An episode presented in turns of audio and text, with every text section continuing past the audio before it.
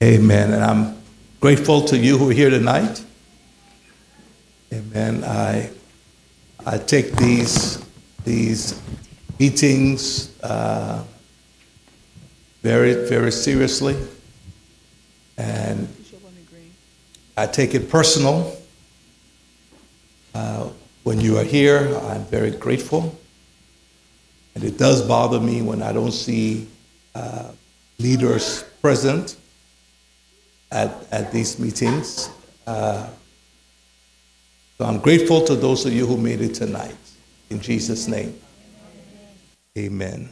I just let me begin. I want to read uh, some stats that uh, have to do with pastors uh, who have considered quitting. I believe in the last year.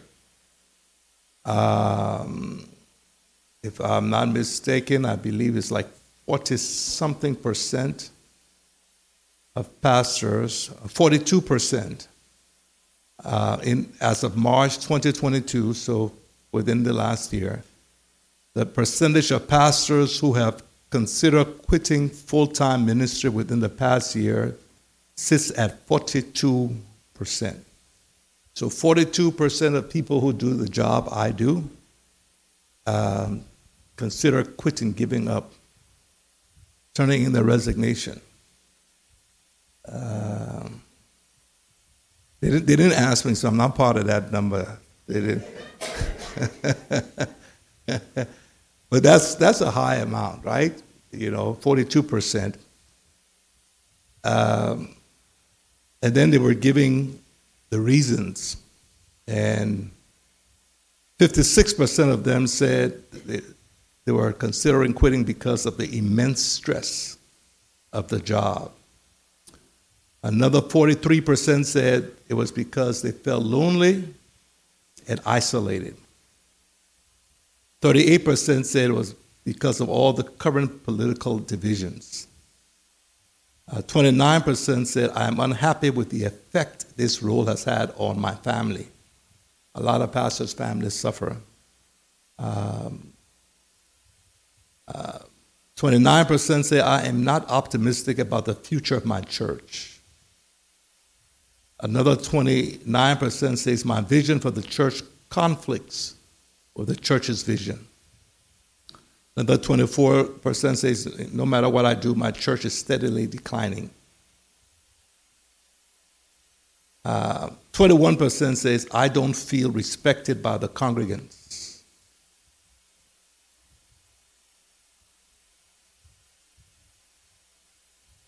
Anyway, and on and on. So,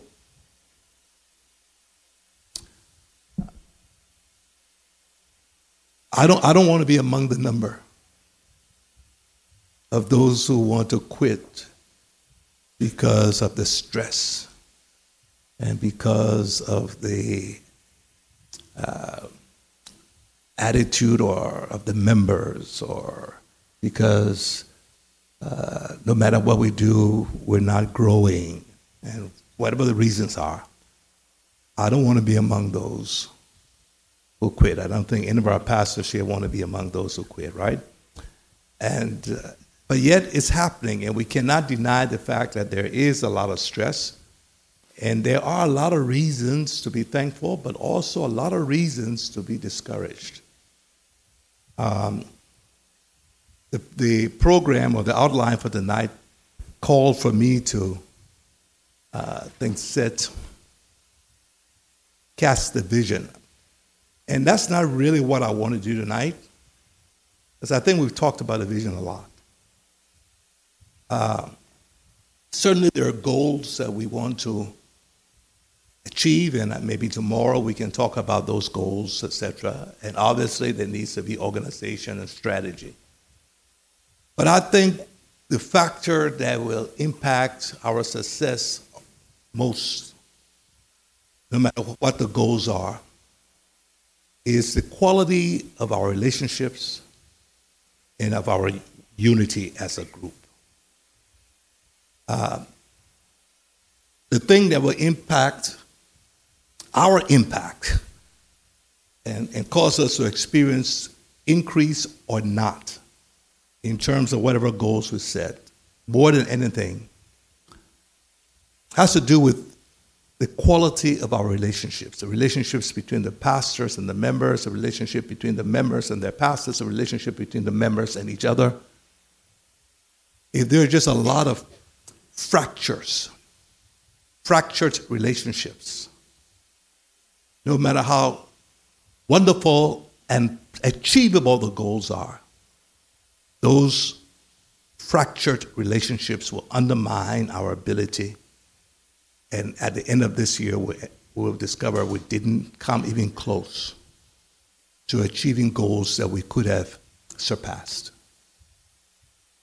So I want us to talk about what we need to do in order to strengthen our unity and strengthen our relationships and you know relationships between pastors and the congregation between the congregation and their pastors between members of the congregation with each other um, to keep our minds focused on what god's purpose is and not allow ourselves to be distracted by the many things the enemy is able to do to divide us.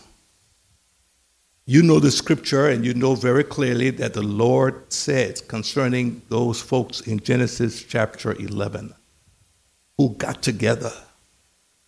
And what he said was because of their unity, because they're speaking one language, because they're all set on accomplishing the same thing, because they are not divided he said, nothing will be impossible to them. And that statement by the Lord applies to us as well. If we can truly, truly, truly understand what God is doing here and why we're here, and begin to speak the same language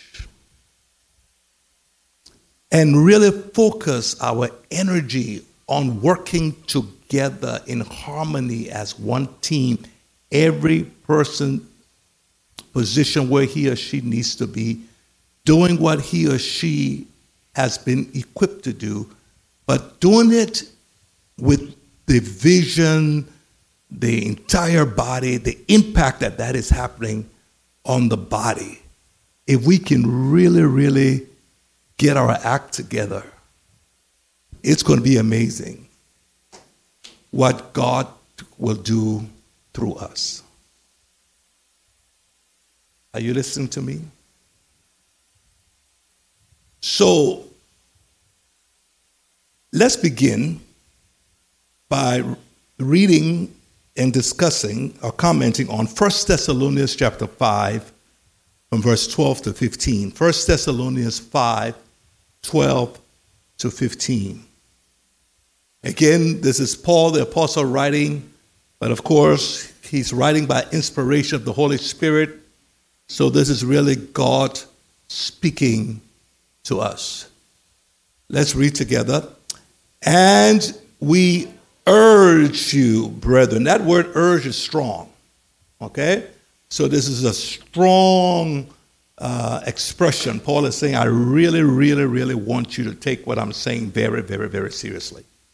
We urge you, brethren, to recognize those who labor among you and are over you in the Lord and admonish you and to esteem them very highly in love for their work's sake. You see, God is building the church. The church is God's idea. In fact, the church belongs to the Lord Jesus Christ.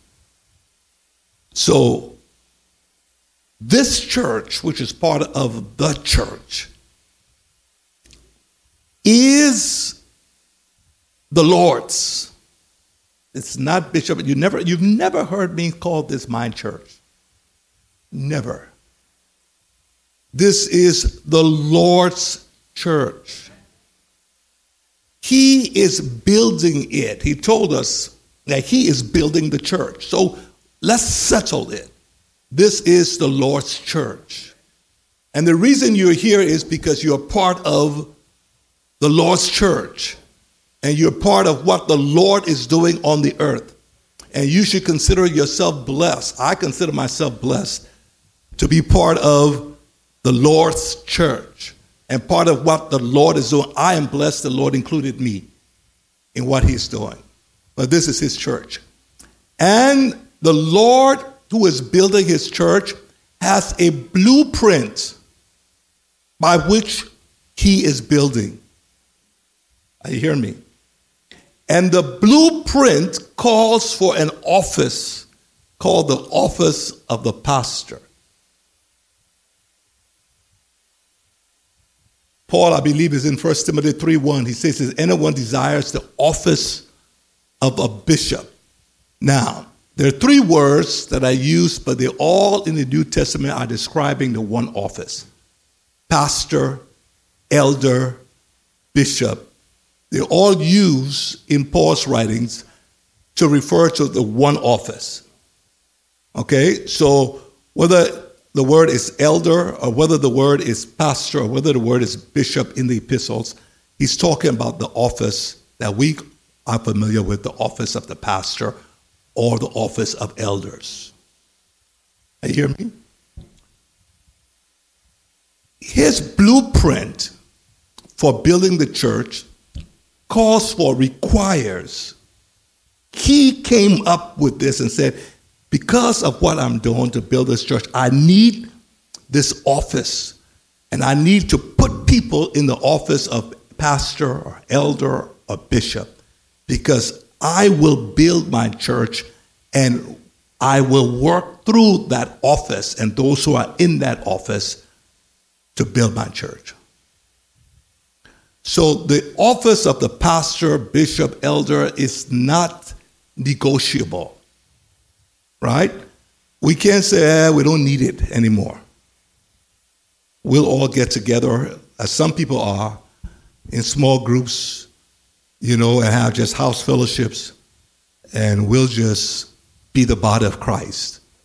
And, we, and nobody has to be the pastor. I don't need to have a pastor. That is not the blueprint. All right? And now Paul is saying to these Thessalonian Christians, he says, listen, I'm urging you to recognize, one translation says, I want you to respect those who labor among you. Other version says, I want you to acknowledge, I want you to honor, I want you to appreciate, I want you to be thoughtful regarding the office of the pastor, the bishop, the elder. Again, one office. So let's practice. Say, Lord, I'm thankful for the office of the pastor, elder, or bishop in this church. Be what? Respectful, recognize, acknowledge, appreciate, honor the office of the pastor, elder, bishop of this church and of any church, it must have been a problem back then, too. That there were people who were in the position of the pastor, elder, uh, bishop, who was playing the role that God had called them to play. But there were some folks who were not acknowledging it, not respecting it, not honoring it, and it was causing a problem. And so Paul now hears of this, and so he writes to them and says, Guys, you need to do this because this is the blueprint that Christ is following for building his church.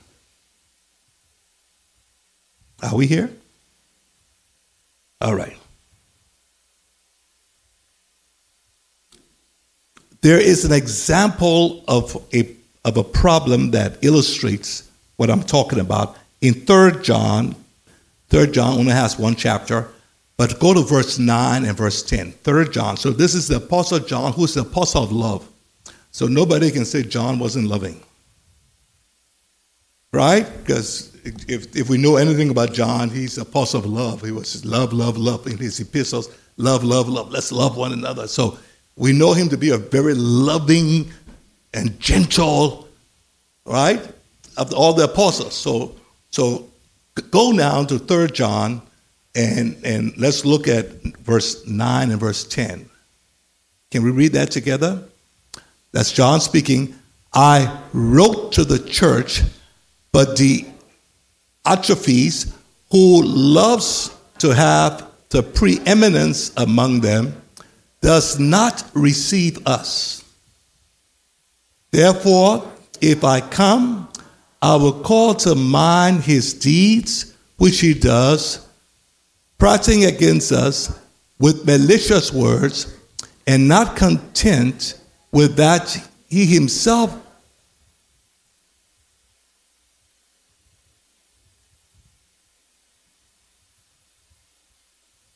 So I'm going to read this in some other translations. Okay?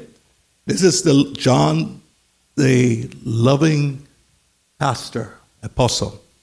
He says, I have written briefly to the church. Now, if you were to read what he wrote, we don't have the time, but if you were to read the, what comes before, basically, he was encouraging the church to be generous in supporting some of the brethren who were missionaries, people who had gone out to preach the gospel he was saying, listen, you all need to bless them, be generous in, in, in supporting them, and by so doing, you will be partnering with them in getting the gospel. So basically, he was appealing to the church to be generous in supporting these missionaries who had gone out to preach Christ. So those were his instructions. But he says, this one man who was part of the church by the name of, he even called his name, Diotrephes, the, the, the, the, the Amplified Bible says, who likes to take the lead among them and put himself first, does not acknowledge my authority and refuses to accept my suggestions or to listen to me. Okay? I mean, so some of the stuff we're dealing with today that make pastors want to quit, they're not new. All right?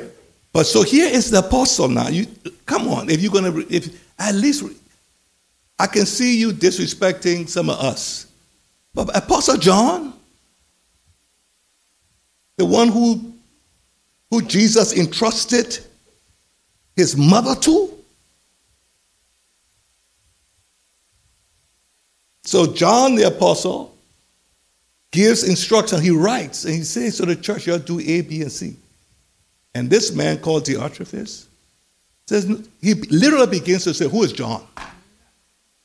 After all, we all we all got the Holy Spirit. We're all called. We're all ministers. Who is John? And literally begin to oppose. And John said, had no respect for his authority.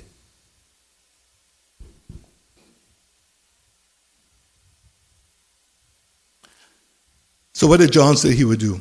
He said, When I arrive, I will call attention to what he is doing. He's boiling over and casting malicious reflections upon us with insinuating language.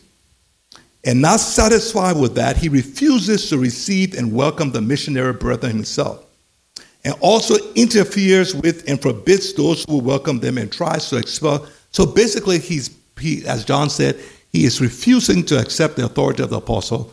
He feels that he knows better, and he is actively opposing what the apostle, the instructions the apostle had, had, had given. But notice how John responded. John responded as though he realized that he had authority given to him by the Lord, and that this man was undermining that authority. And in the process, he was affecting negatively the work that God was doing among his people.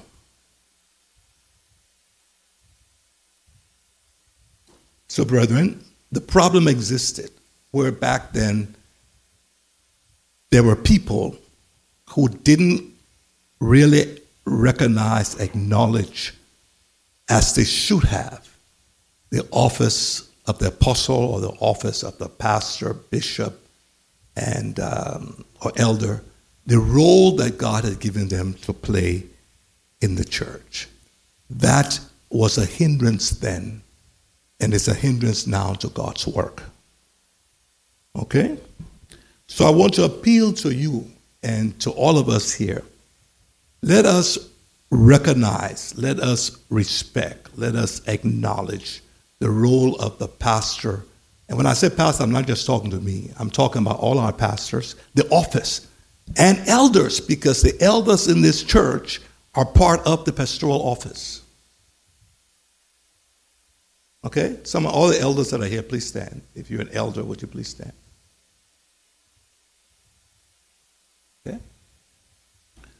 All right. So when I talk about the office of the pastor, I'm not talking about a singular office that Bishop Johnson alone occupies in this church. Pastor Obi, please stand. Okay, so so Pastor Liz, please stand. So all of these people, some of them are licensed ministers, some of them are ordained ministers, others have been appointed as elders. We got a few more. Uh, oh, I see why you were sitting down. We're talking about, I see. Okay, so all the pastors you're staying to be, all our elders, pastors. Uh, we, we all elders, pastors, is one office. Eh? We, have, we may have different assignments in this church, but all of the pastors, yeah, please, brothers, all of these folks who are standing, pastors, our elders, we're all in this office, and God created this office, and the blueprint for every church is that churches need to have people in that office fulfilling a particular function for the church to be healthy and for it to accomplish God's purpose.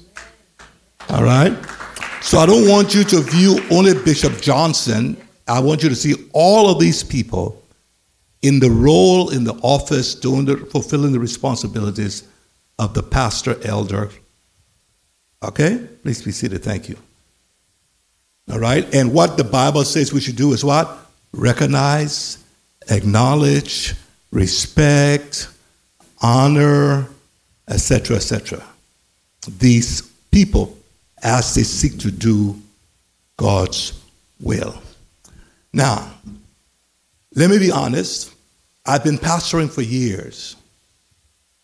It's becoming more and more difficult because, let's be truthful, there was a time the only person you got to listen to was Bishop Johnson. If you wanted a good sermon on Sunday, you had to come to church to hear a preacher preach, right?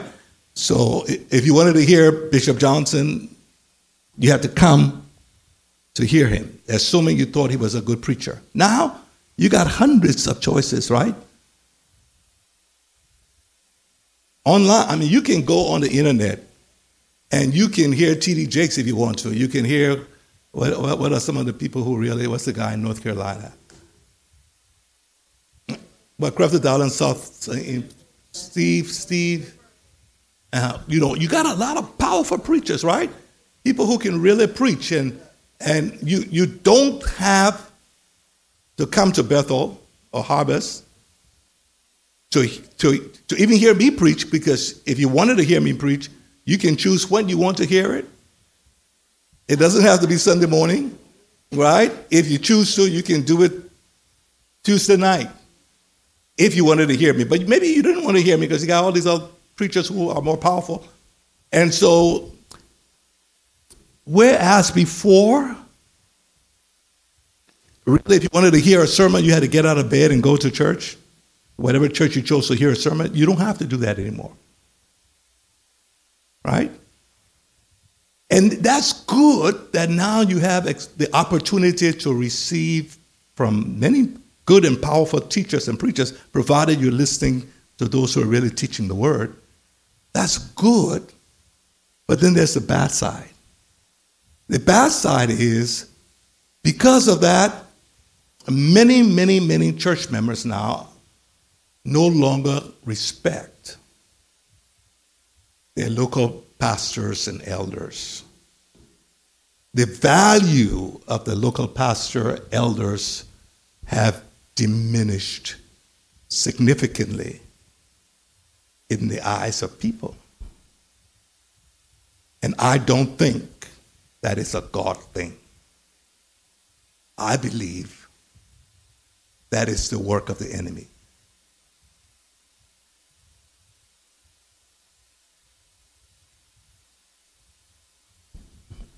What do you think? You agree? I know some folks disagree, but they won't say it. But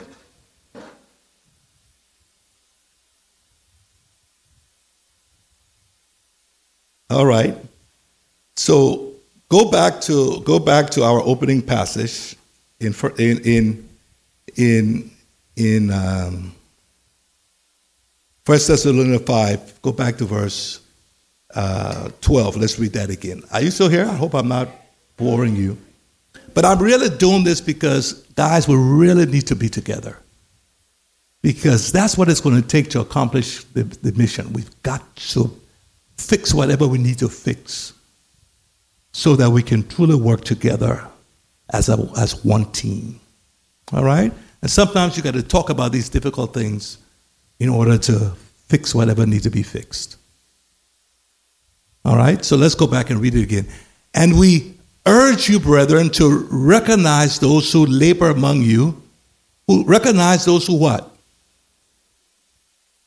Who do what? So recognize those who labor among you, honor those who labor among you, respect those who labor among you, appreciate those who labor among you. Notice it's those who labor among you. All of your, your, your pastors and elders, please stand again. I beg you.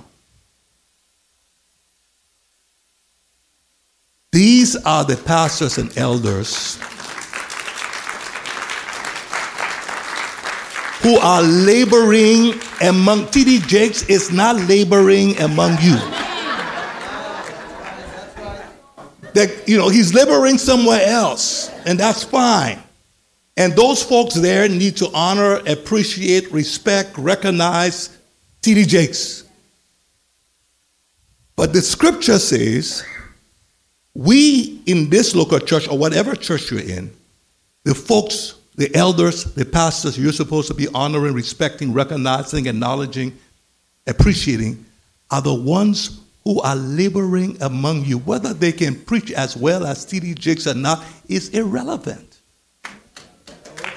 Thank you. Be seated. The question you need to ask is who are the ones who are laboring among you? And those are the ones who you need to make sure you're honoring, respecting, appreciating. What was that? Honor, etc., etc. Not the ones who are the greatest preachers, not the ones who write the greatest books, not the ones who can have the best conferences, not the ones who can get you really, really excited because of the way they preach. Thank God for them. I'm not saying anything, I'm not saying you cannot learn from them or benefit from them. But this scripture, written by Paul, Paul was not even telling those people to, to, to be concerned about him. I'm the apostle, but what he was saying was, you need to be focused on those who are laboring among you, the elders, the pastors, and respect them, honor them, acknowledge them, etc. That's the blueprint, people. So I want to appeal to you. Now, all our members are not here, but I'm hoping that enough of you are here, and hopefully enough of you are agreeing with what we're sharing, that you will catch that spirit and you will begin to yourself, by example, by your example, demonstrate that, and by your influence, hopefully encourage others who haven't yet grasped that revelation.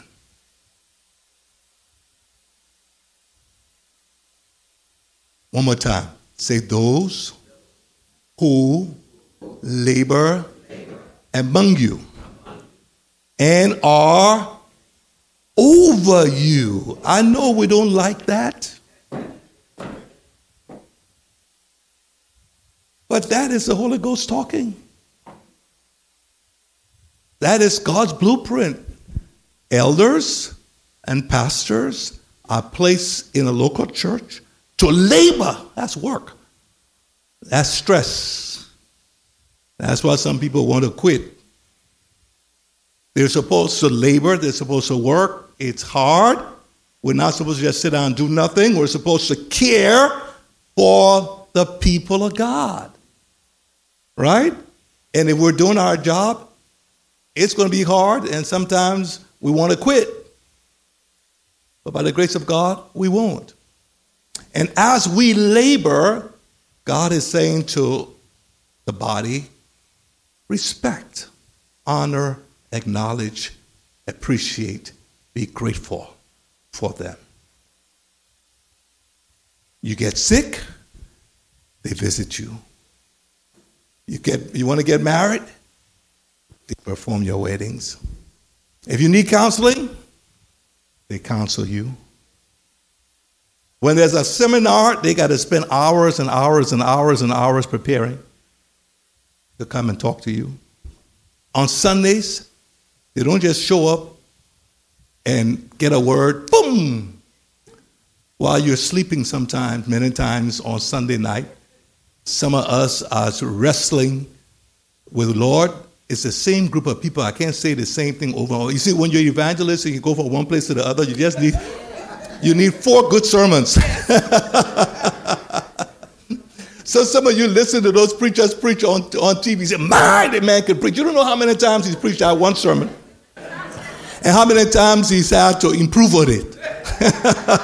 keep working on it, keep working until you master it. But when you got to preach to the same group of people, week after week after week, it gets a little bit harder. So that's why I'm thinking about resigning as pastor so I can go on the road. but uh, we're, we're having fun. But that's a reality. Preaching is work. Pre- pre- preparing is work. So, so we are the labor, but the Lord says, then you are to appreciate, honor, respect, those who labor where? Among you. All right? Don't be like, like, like, uh, like uh, Diotrephes. Okay, keep, let's keep reading. Go on. And to do what? Esteem them very highly in love esteem them for their work's sake. Now, you know what that suggests? That you may not like all of us. He didn't say esteem us because you like us, because some of us are hard. hard to what? Hard to like. We got we got our own issues like you have your issues. I know you're looking so pretty, but you got issues, and you know that. And you know the, it can be hard to love you too, right? So the requirement is not that you like all of us. You know, I hope we are, for the most part, okay. You know, I, I hate we're not so flawed in our characters that you can't even stand us. But the, but the command is really not about our personality. I mean, there are just some people whose personalities you like more than others. I mean, that's just a reality, right? Okay, but that's not the issue. It's he says, esteem them highly for what? Their work. In other words, place such value on the word. Amen? Place such value on the fact that you got people who know you and are praying for you. Place such value on the fact that if you needed counseling right now, one of these pastors and elders, if they knew about it, would be willing to counsel you. Place such value on the fact that if you got into trouble right now and you were in the hospital or something went, one of us, if not all of us, would be there. You follow me? Place value on the fact that as a result of what we're doing, we have a body of people with whom you are connected. And if everybody doesn't come your way, there are hopefully some people in this church that you're so close to. And one of the reasons you have those relationships is because you met in this church. And if this church did not exist, you would have never met sister so and so and brother so and so, who now is your best friend, who you can talk to and can count on. You met, many of you met those people, and those relationships were developed right here, but you forget about that. Hmm? You forget about that. So, what he's saying, think about all of those kinds of blessings, spiritual blessings, not physical per se, but all of the spiritual blessings that come directly or indirectly as a result of the ministry of those that God has placed here. Some of you are doing things that you enjoy, and it's because the church existed. But the church existed and has existed because God put in his blueprint this office of pastor and elders, and as they are faithfully, not perfectly, but faithfully doing what God has called them to do, this church exists that allows a lot of good things to happen. Right? Some mess up things too, but a lot of good things happen. And even the mess up things are for our own good. Yeah. Many times because it shows us that we're messed up ourselves. And we need to humble ourselves and grow.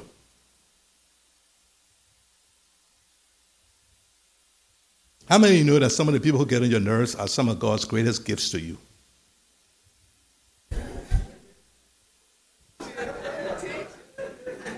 Seriously. Because we can really think that we are all that until God sends someone to show us ourselves. and you say, You mean I'm still capable of thinking like that, feeling like that, talking like that? It humbles you and helps you, hopefully, to grow. Amen?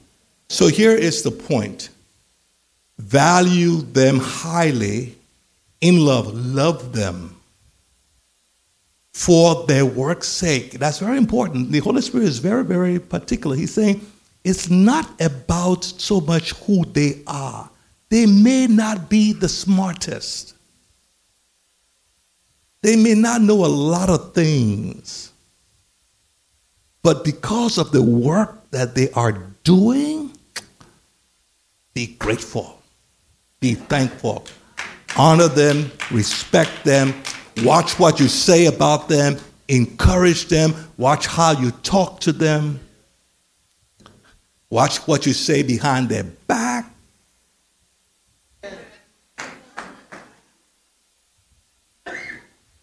Right? The bishop, you're telling the truth. So that's why we appreciate you so. Amen. Go to the next verse. Well, no, before you do that, let's just read that. Be at peace among yourselves. So now he's saying, be at peace what? Among your. So let's understand context. Be at peace among yourselves. There are two applications. First of all, we who are pastors and elders, we need to what?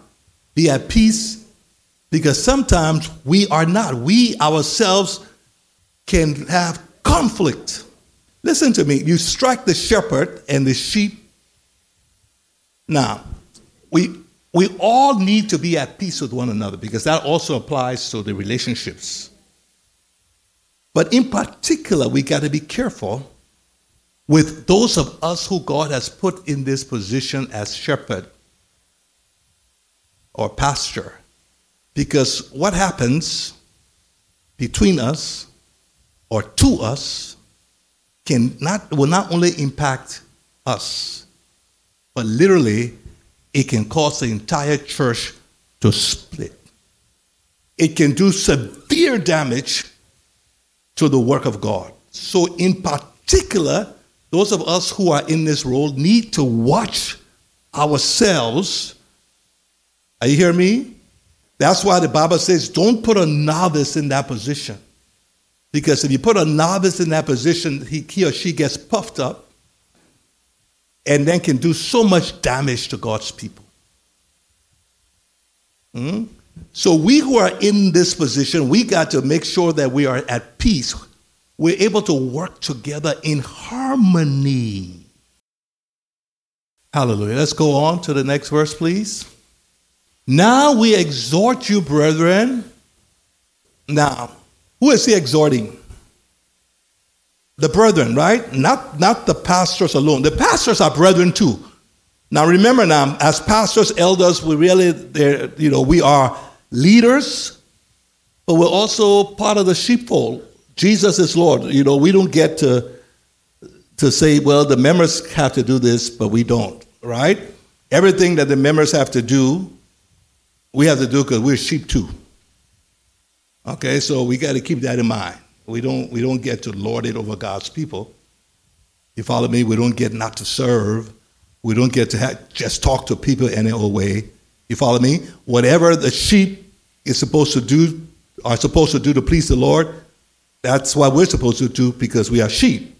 Now we have now we have some, some leadership responsibilities that we have to be faithful to. So, but this is an exhortation here to brethren. That means it's not just to the pastors. That particular exhortation is to every one of us. At this point, he's speaking to you as a member of this local church, and he's speaking to all members of every local church.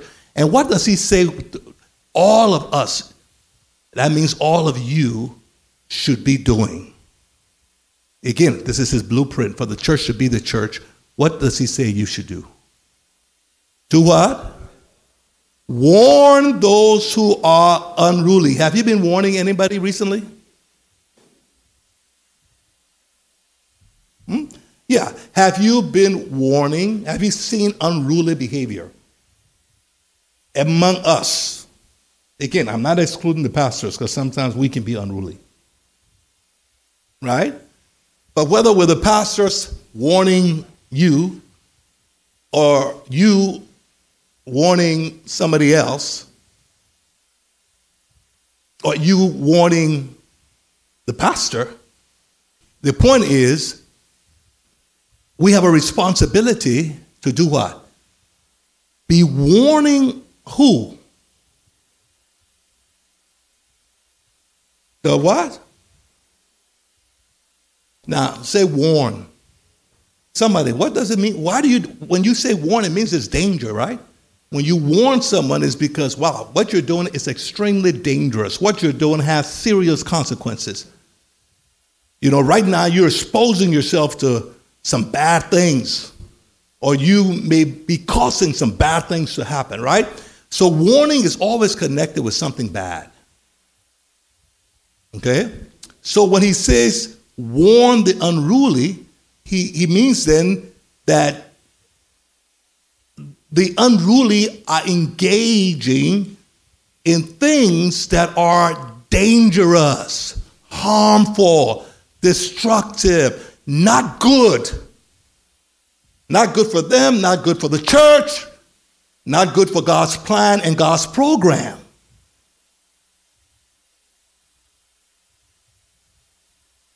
Now, I know, I know because I've heard people say this, and maybe I've done it myself we see certain behavior and we say, you know what? I'm not going to say nothing. I'm just going to pray. How many of you, come on, don't lie now. How many of you have seen some unruly behavior and you say, you know what? I'm, I'm not, mm.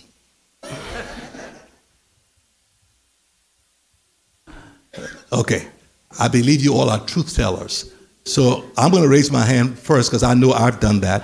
Anybody else wants to join me? Some of you are not telling the truth, though. Because you can't tell me you've never witnessed some unruly behavior and you kept your mouth shut. Well, maybe maybe harvest is so perfect that maybe maybe maybe you maybe you don't ever see any of that here at harvest, right? You don't ever see it harvest, right? You know what you say behind behind the back. Here's the reality. We we have all observed unruly behavior. And what this passage is saying, brethren, unruly behavior is dangerous, harmful, destructive. It, it has bad consequences, either personally for us or for the church or the work of God. And so, whenever, first of all, it means we should not be unruly. Certainly. And when we see a brother, a sister, a leader acting in an unruly manner, the right thing to do, the loving thing to do, is to do what? Now, you don't have to be nasty about it. You don't have to be rude. But if you, if, if you don't, if you kind of just are quiet and appear to be okay with it, then you're encouraging destructive, harmful behavior, and the devil will use it. So I guess what he's saying, the way you stop the devil from being able to do that is if all of us say, you know what, we're going to look out for each other, and whenever we see unruly behavior, we're going to we're going to try to stop it. We're going to talk to the person. Hopefully that takes care of it. If it doesn't, then there are certain steps that we need to make clear that we should follow. Like, but but this is something that all of us should not engage in unruly behavior, and this is something all of us should engage in when we see it happening wisely, gently, but don't support it warn the person. Now, you get some people vex with you. So that's going to happen, but it's still important enough for us to say something as lovingly as possible.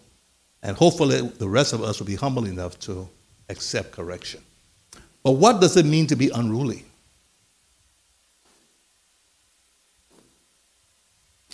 Can someone define that for me?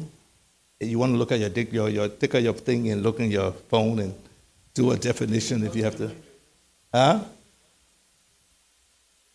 Okay. So um, uh, Antoine said to be unruly means to not follow the rules.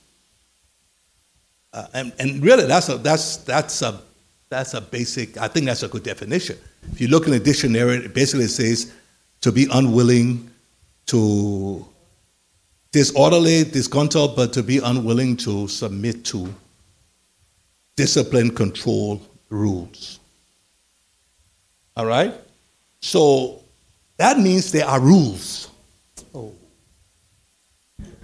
That means every local church must have rules, order, structure, lines of authority. Are you hear me? And for that organization or that church to function, those rules need to be understood and they need to be respected by everybody. You cannot operate the local church the way God has designed it if there are not rules structure, order, lines of authority, people in positions of authority with responsibilities, people who direct and people who implement. There has to be those rules. And what he's saying is every one of us, pastors, elders, deacons, members, ought to know what the rules are and do what? Yeah, respect the rules. That is, that is being Christ like. I was reading today uh, John the Baptist. John the Baptist were baptizing people, right? And he was baptizing people, the Bible says, unto repentance uh, and the remission of sins. And then all of a sudden, Jesus Christ shows up. Came to John's meeting. John had already said, I'm telling you, there's someone coming after me who's greater than me. In fact, he's so much greater, I'm not even worthy to tie his shoes. Are you still here? Don't, don't go to sleep on me. The rule is you got to stay awake. okay? But so he says, the one who's coming after me is greater than me. I'm not even worthy to tie his shoes. I baptize you with water, but he's going to baptize you with the Holy Spirit. So John already knows that the one who's coming is far greater than he. Now, it's, it's amazing. John was Jesus' cousin. But up to this time, John didn't know who the greater one was. God had hidden that from John. John didn't know that his cousin was the one he was talking about.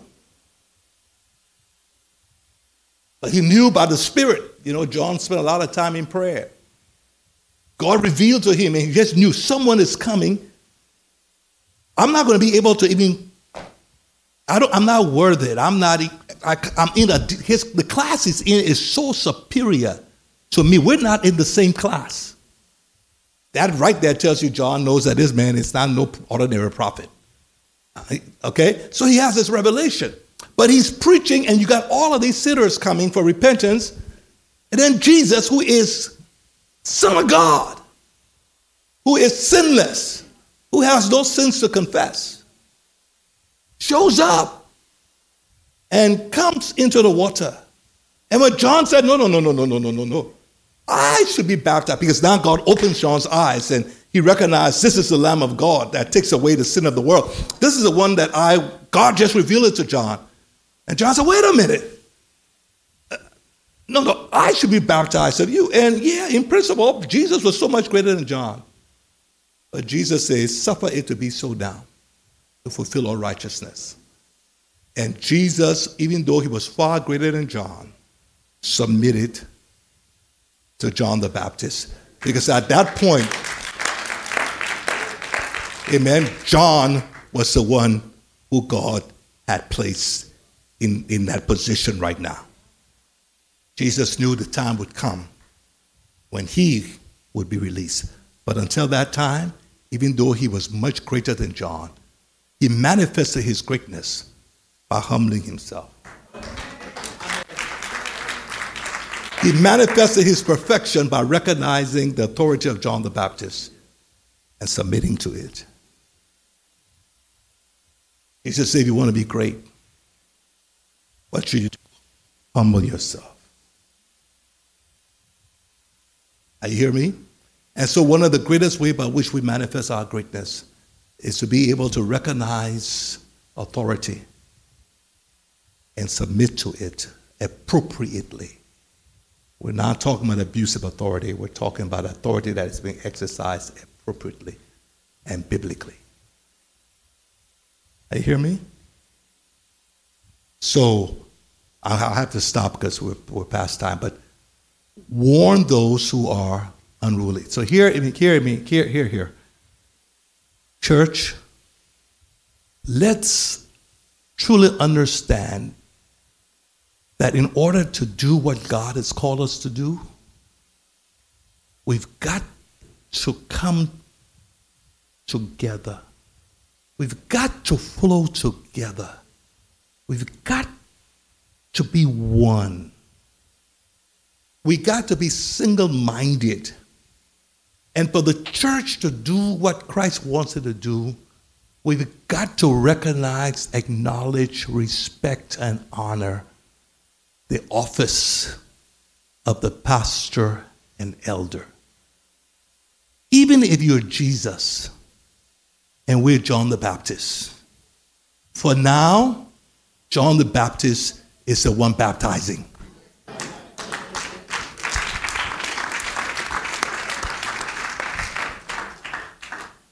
Let's respect that, honor that, and the day will come when you will be baptizing with the Holy Ghost.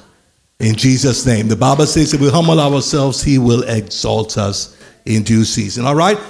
I will stop. I have a few minutes tomorrow. I will continue.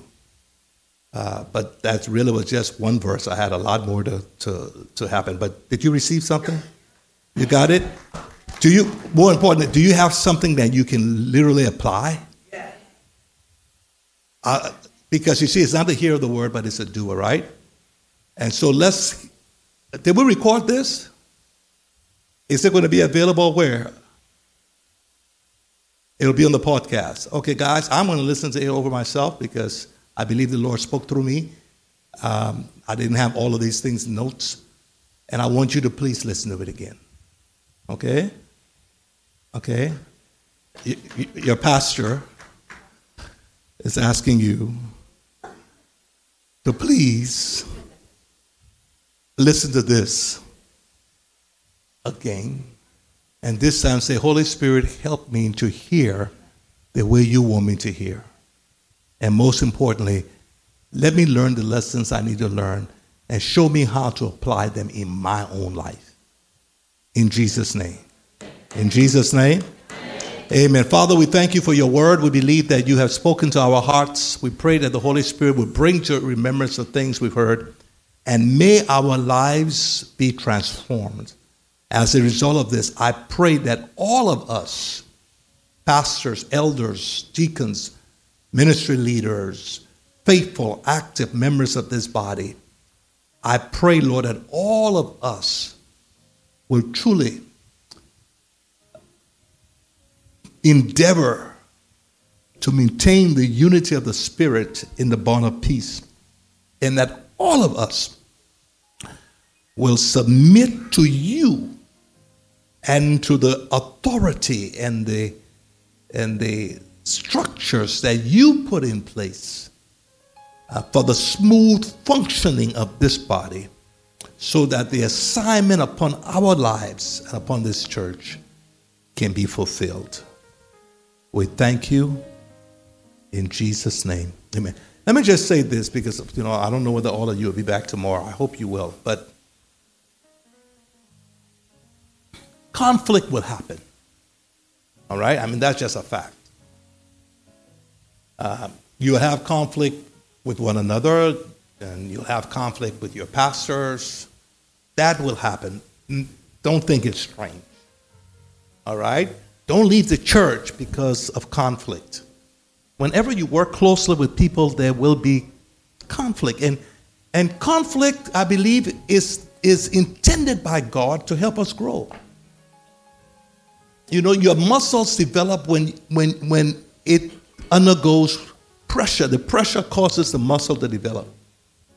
Okay? So God has designed us to function in a body where there will be conflict. That's part of the training. So don't run because of conflict. Instead, when there's conflict, ask yourself, Lord, what are you trying to teach me? How, how am I supposed to learn from this? How am I supposed to grow and become more Christ like? Let that be your approach to conflict. Now, in terms of resolving it, the Lord gave us the method, the pattern. This is what He said. He said, if Antoine offends me, now, because if Antoine offends me, it could be that Antoine offended me, or it could be that I only perceived what he did as an offense. All right? But there's a problem, and I'm annoyed. He says, Don't go and tell, I shouldn't go and tell 10 people about how he offended me. Because what I'm doing, I'm simply, I'm not bringing, I'm not bringing healing by doing that. I'm just creating more problems, right?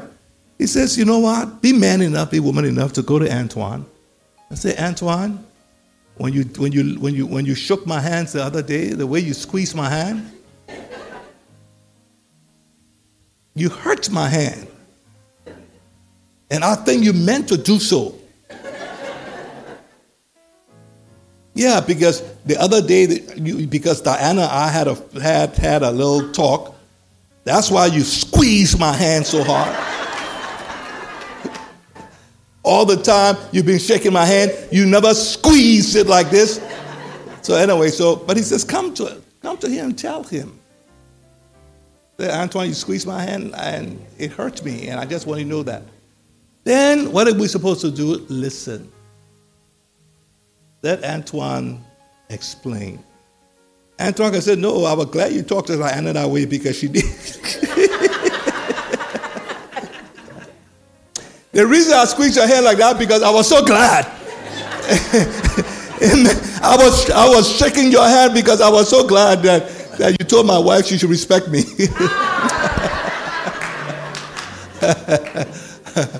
but the, the point is go to him, go to her. Try to be as objective as possible in explaining what happened and listen to his response. If if the response you still feel isn't satisfactory, you feel that this still needs to go further, the scripture says go and get someone else who hopefully both of you respect, but who can be a positive force, not just someone who will side with you, but someone who can be an objective um, instrument to help bring about understanding healing. Like in the case with these two leaders, she reached out to me, and in that case, I played a positive role, right? So you bring someone in who you respect, and who both of you hopefully respect, and can try to fix it if it needs to happen. All right? And the scripture says if you can't work it between you two, then guess what? You can bring it to the pastors. If you if if you haven't already, if, if the pastor wasn't one of those persons already involved, he says you can bring it to us, right? At that point, you brought it to the level of the church. And now this is what we're going to start doing. This is what we're going to start doing. We just we had an opportunity to do it recently. We're going to start doing that. Okay? And this involved me. There was something involving me. Uh, there's, you know, a certain member had a problem with something that he felt I was doing. So what I said was, you know what, we had never done it before, but I asked Pastor Pete to put together a team of pastors. I don't know whether they were any elders per se, but pastors, right? together, and I said, let that person come and state that, you know, whatever it is that is um, that they feel that I'm doing that's wrong, let them state it to you very clearly. Let let the um, pastors listen objectively. I told them I begged them, but not just because I'm senior pastor, but listen objectively and then render some judgment based upon what they hear. If I'm wrong, then please tell me I'm wrong where I need to make the correction. If the other person is wrong, please tell them. Hopefully, that person will make the correction. So that's what we did, and it worked out fine. Okay, whatever the problem is, it's fixed. Okay?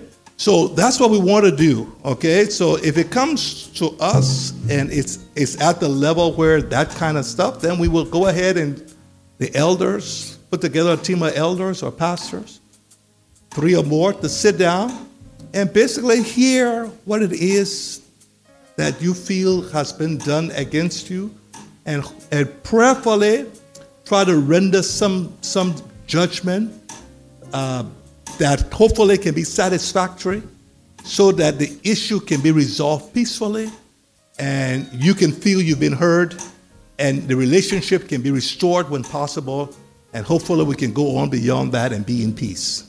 Because I think many times the reason why certain problems linger is because there's no, no arbitration in that sense. And the Bible says you should do that. So if ever your situation rises to that level, that you feel that that kind of intervention is necessary, please let us know and we will put together a team of people who we think is right for your situation to listen and hopefully help to resolve the problem in a way that allows your relationship to continue and the church to be healthy.